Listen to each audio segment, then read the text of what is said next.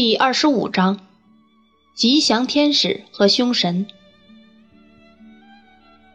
在那个头疼、恶心、后悔、可悲的日子后，我头脑中对那请客的日子产生了一种奇怪的混乱想法，觉得好像那一天被一对泰坦族的巨人用杠杆推到几个月前去了。我怀着这想法走出房门时。看见一个脚夫手拿封信上楼，他那时正在悠悠打发他办差的时间呢。可一见我正在楼梯顶上从栏杆上看他，他就快步跑起来，并做出已跑得气喘吁吁的样子上来了。特，科波菲尔大人，差夫用小手杖碰碰他的帽子，说道。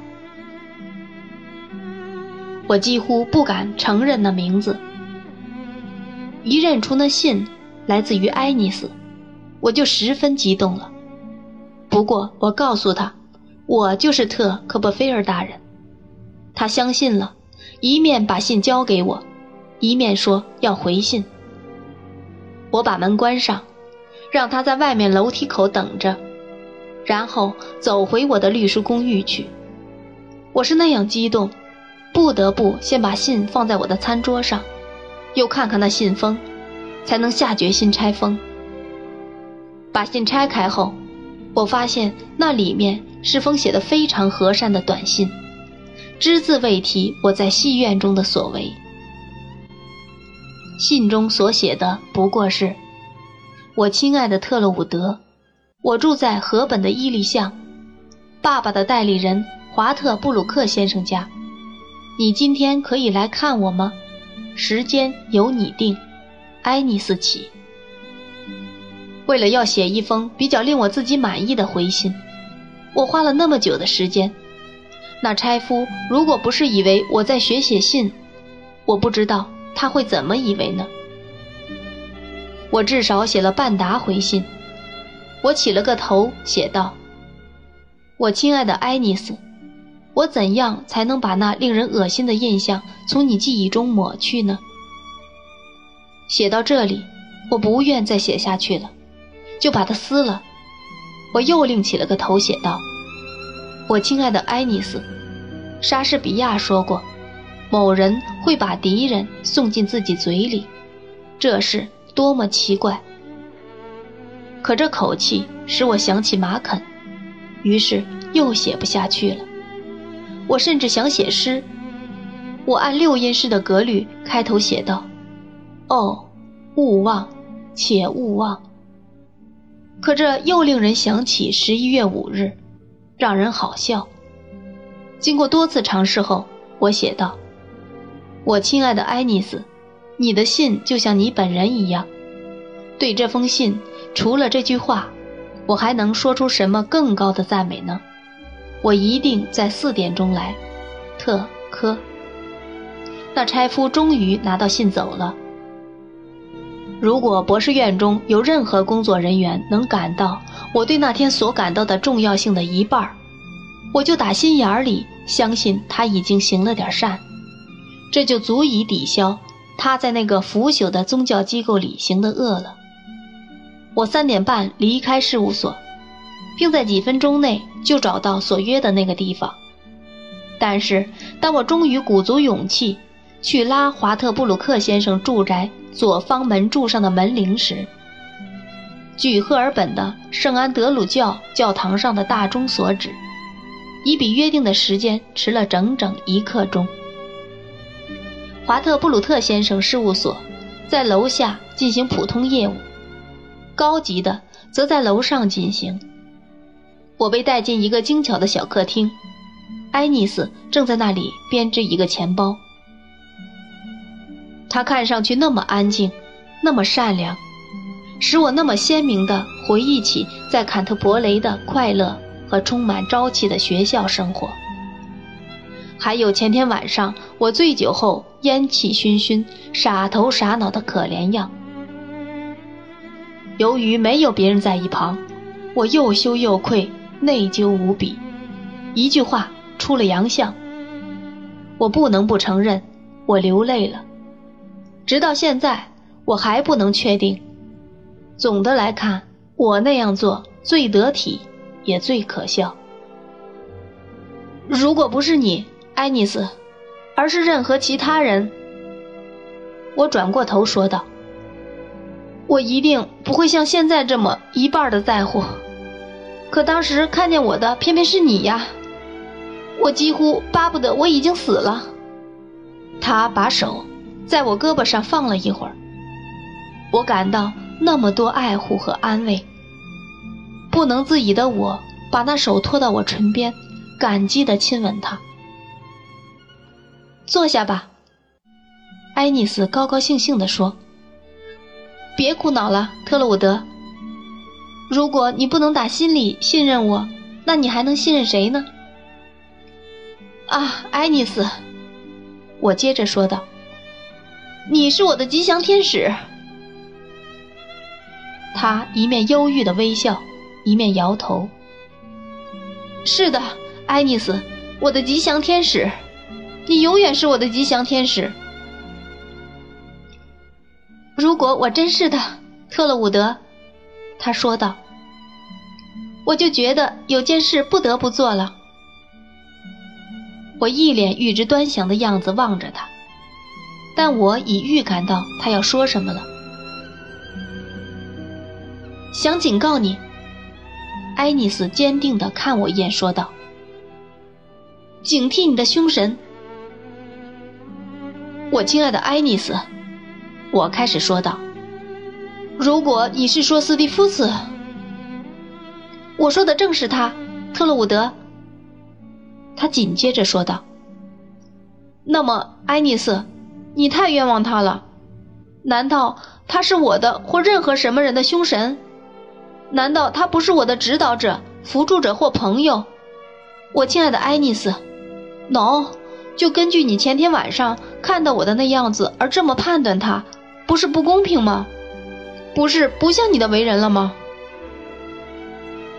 我不是根据我前天晚上看你的那样子。”来判断他的，他心平气和的答道：“那又根据什么呢？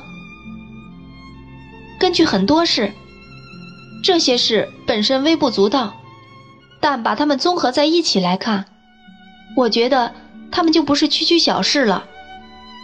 我部分根据你谈到他时所说的话来判断他，特洛伍德，也根据你的性格。”还根据他在你身上产生的影响，他那柔和的声音里，似乎有种东西触动了我心上的一条弦。那条弦只对这一种声音产生反响。那声音一直都真挚恳切。他像这时这样真挚恳切时，就有一种使我顺从的力量。我坐在那里望着他，他则低眼看着手中的针线环儿。我坐在那里听他说话，斯蒂夫斯就随他的声音变得暗淡些了。虽然我仍十分爱慕他，像我这样离群所居的人，爱丽丝又向上看看，说道：“对世事知道的甚少，竟那么确切的劝告你，竟那么坚持这样的强硬意见，与我已很大胆了。可我知道。”我这态度因何而生，特洛伍德？因为对我们一起长大的那种亲切回忆，因为对你一切都十分亲切关怀，这就使我非常大胆。我坚信我的话正确，我很肯定这点儿。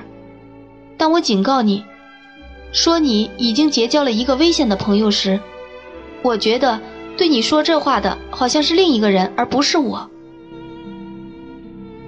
他沉默下来，我又望着他，听着他，而史蒂夫斯的影子又淡了些。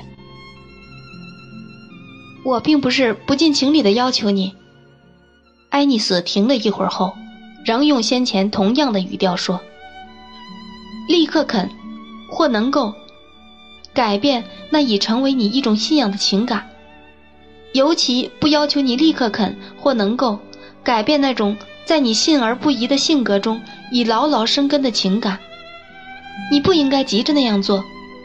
我只请求你，特洛伍德。如果你有时想起我，我是说。”他静静地微笑着说道，因为他知道我这时想插嘴说什么了。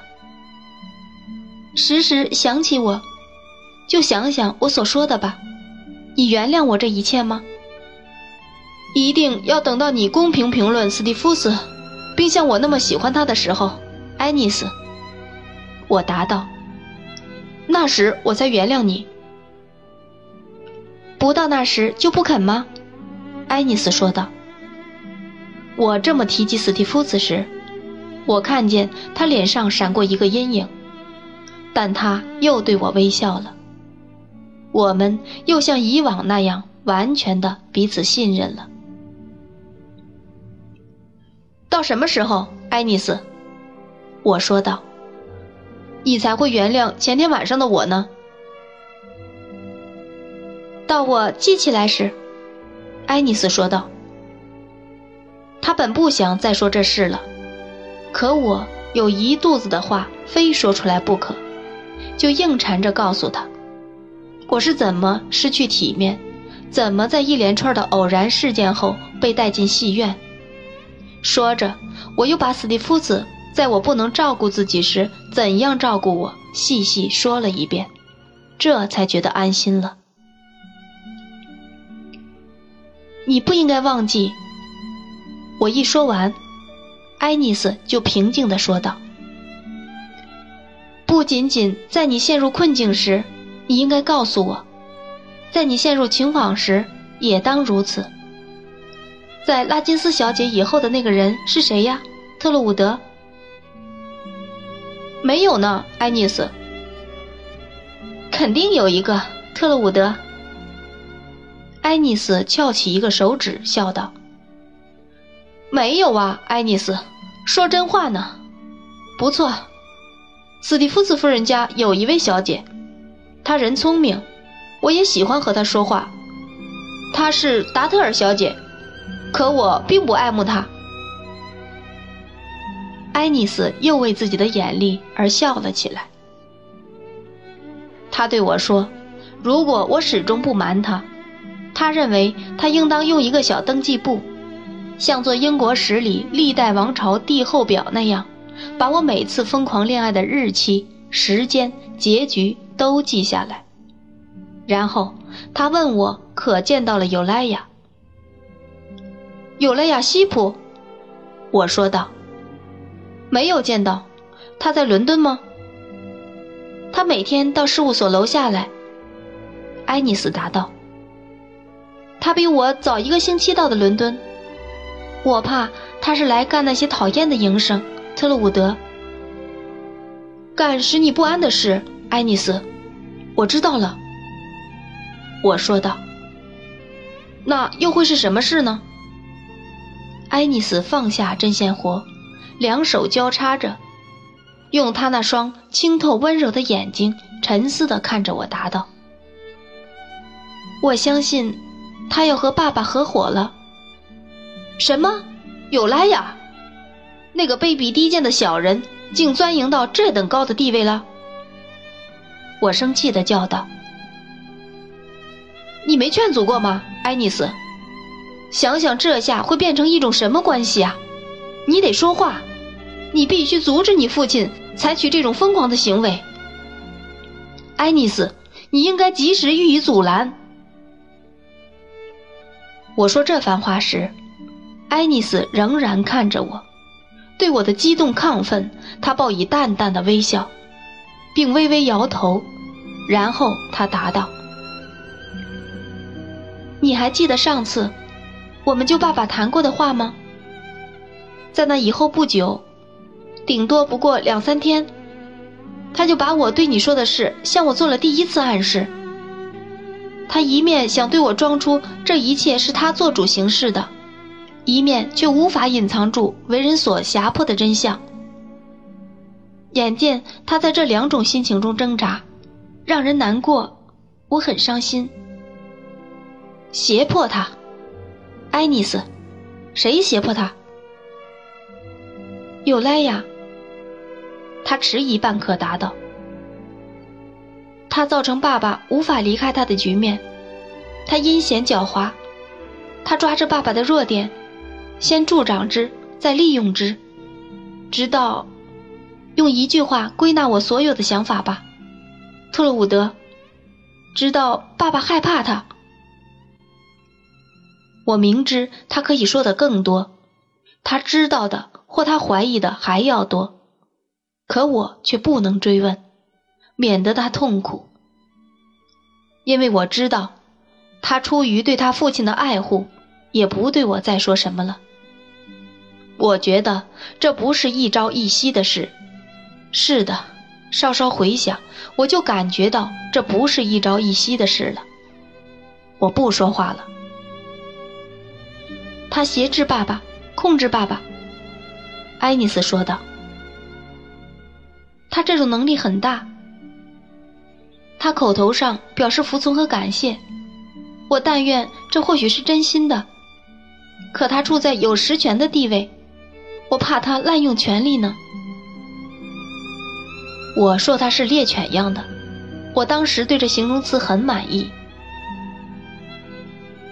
在我刚才说到的那时候，也就是爸爸对我说的时候，爱丽丝继续说道：“他对爸爸说他要走，他说他为走而难过，但他有更好的出路。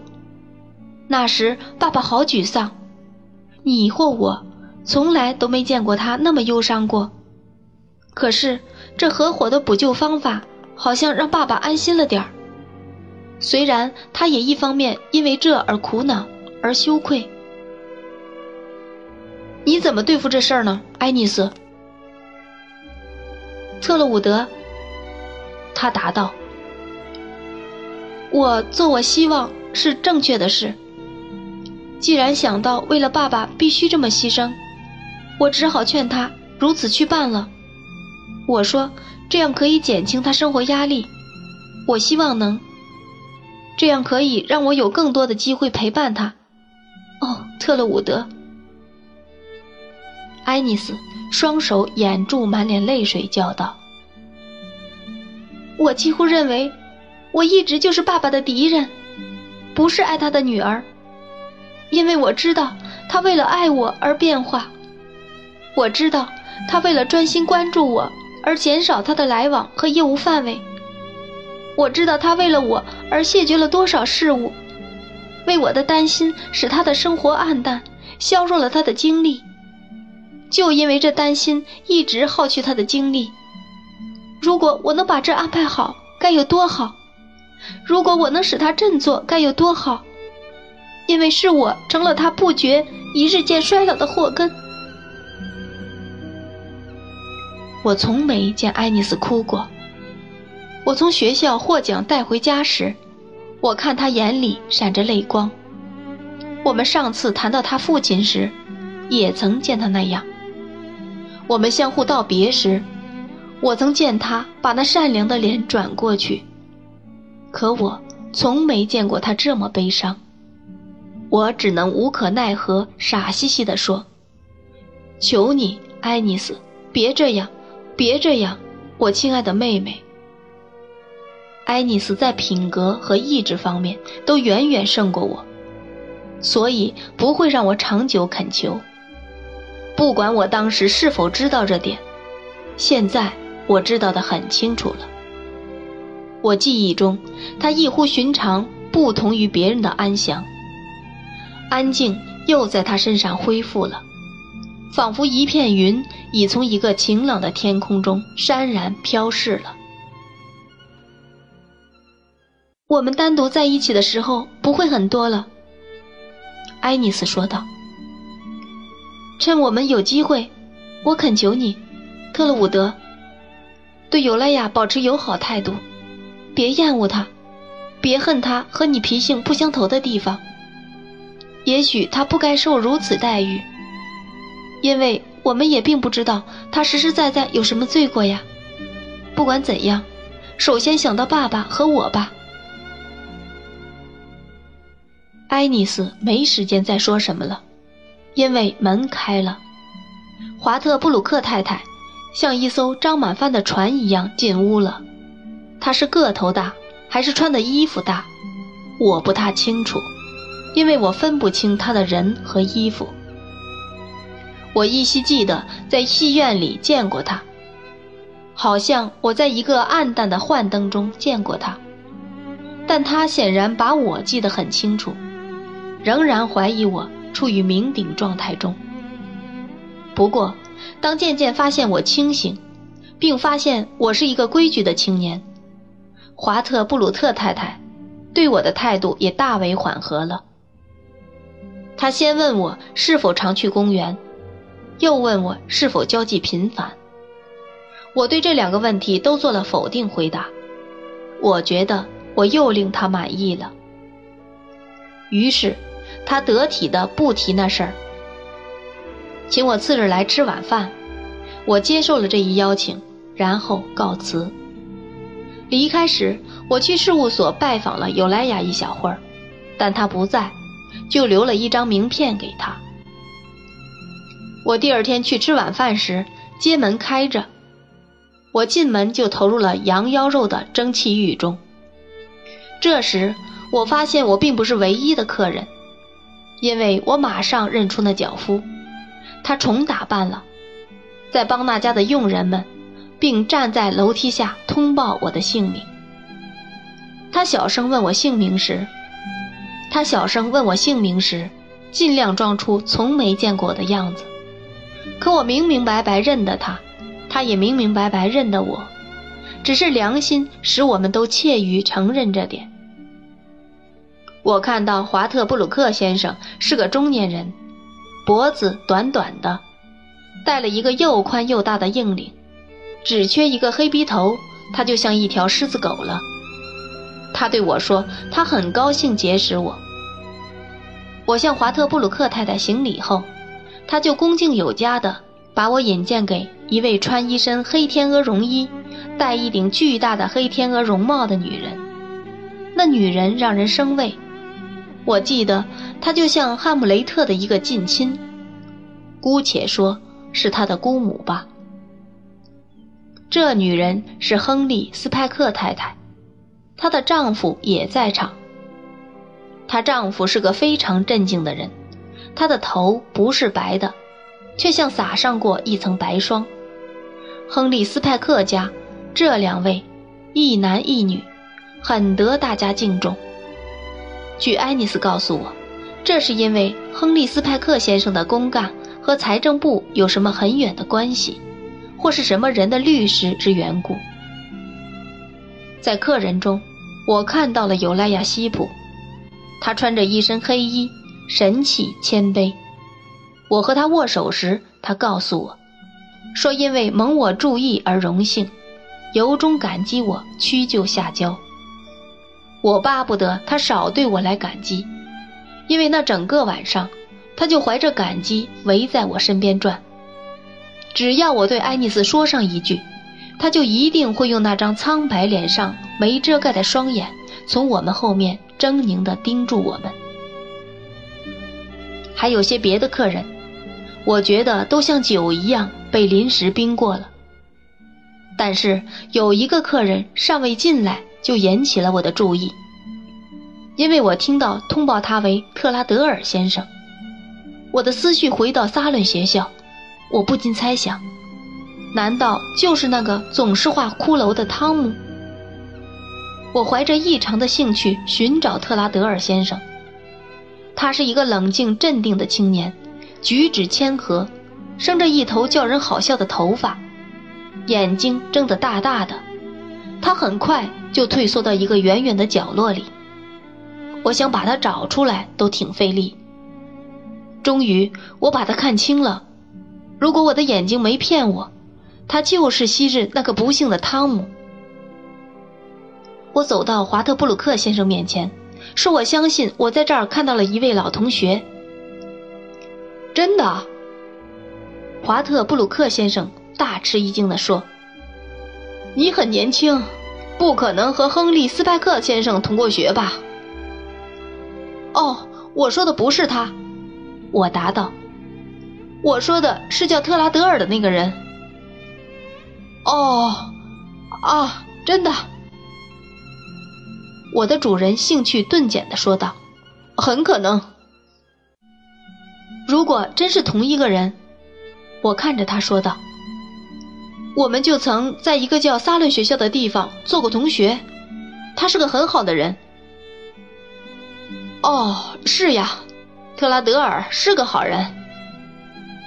我的主人面带迁就应付的表情，点头说道：‘特拉德尔实在是个好人。’太碰巧了，我说道。真是太碰巧了，我的主人接着道。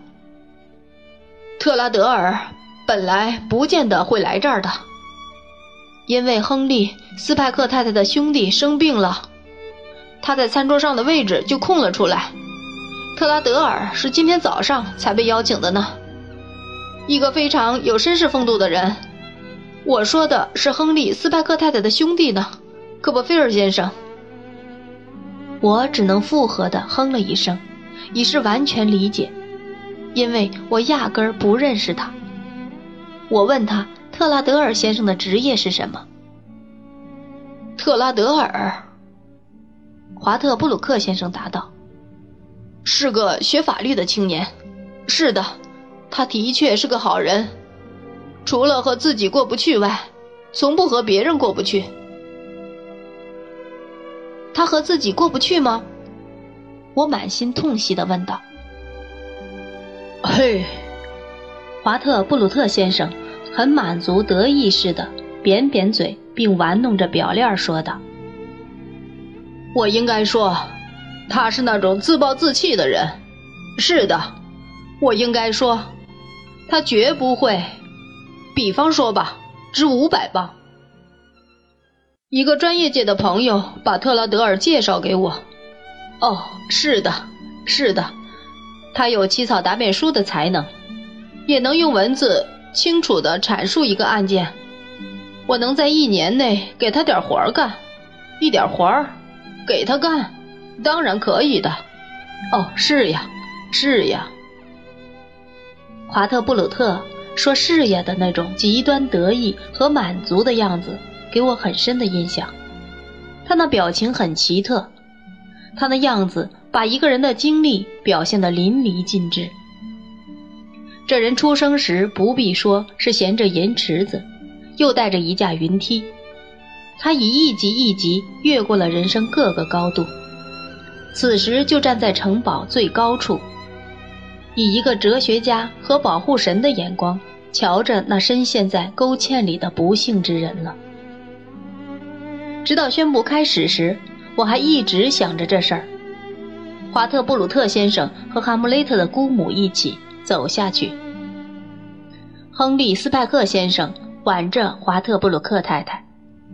我本想去挽埃尼斯，却被一个站都站不稳而只会傻笑的人抢了先。尤莱亚、特拉德尔和我都是低年资客人，尽可能走在后面。没能挽着爱丽丝，我却并不烦恼，因为我可以在楼梯上和特拉德尔碰面。他很热情地问候我，尤莱雅则强作愉快和谦卑地扭来扭去。我真想把他从栏杆上扔下去。在餐桌上，我和特拉德尔被分别安排在两个相距很远的角落里。他坐在一个红天鹅绒衣的女士的着眼光芒中，我坐在哈姆雷特姑母的重重晦气中。用餐的时间很长，谈话是关于贵族和雪。华特布鲁克太太不住对我们说：“如果他有什么缺点，那就是雪。”有几次，我不禁想，如果我们都不那么高雅。我们本可以过得更自在些。我们是那样的极度高雅，所以我们的范围十分狭小。座位中有某高尔皮吉先生和太太，他们与银行的法律事务有某种间接关系。我们要么就只谈有关银行的事，或只谈有关财政部的事，简直像宫廷引荐名单那样专门化了。哈姆雷特的姑母有种家传的自言自语的恶癖。这对这种情况有所补救。无论提什么问题，哈姆雷特的姑母总要自言自语，乱侃一通。问题固然不多，但我们经常折回到血的问题上。而他在抽象理论方面和他侄子一样学识渊博。这仿佛是一群识人者的聚会，谈的话都那么充满血腥气。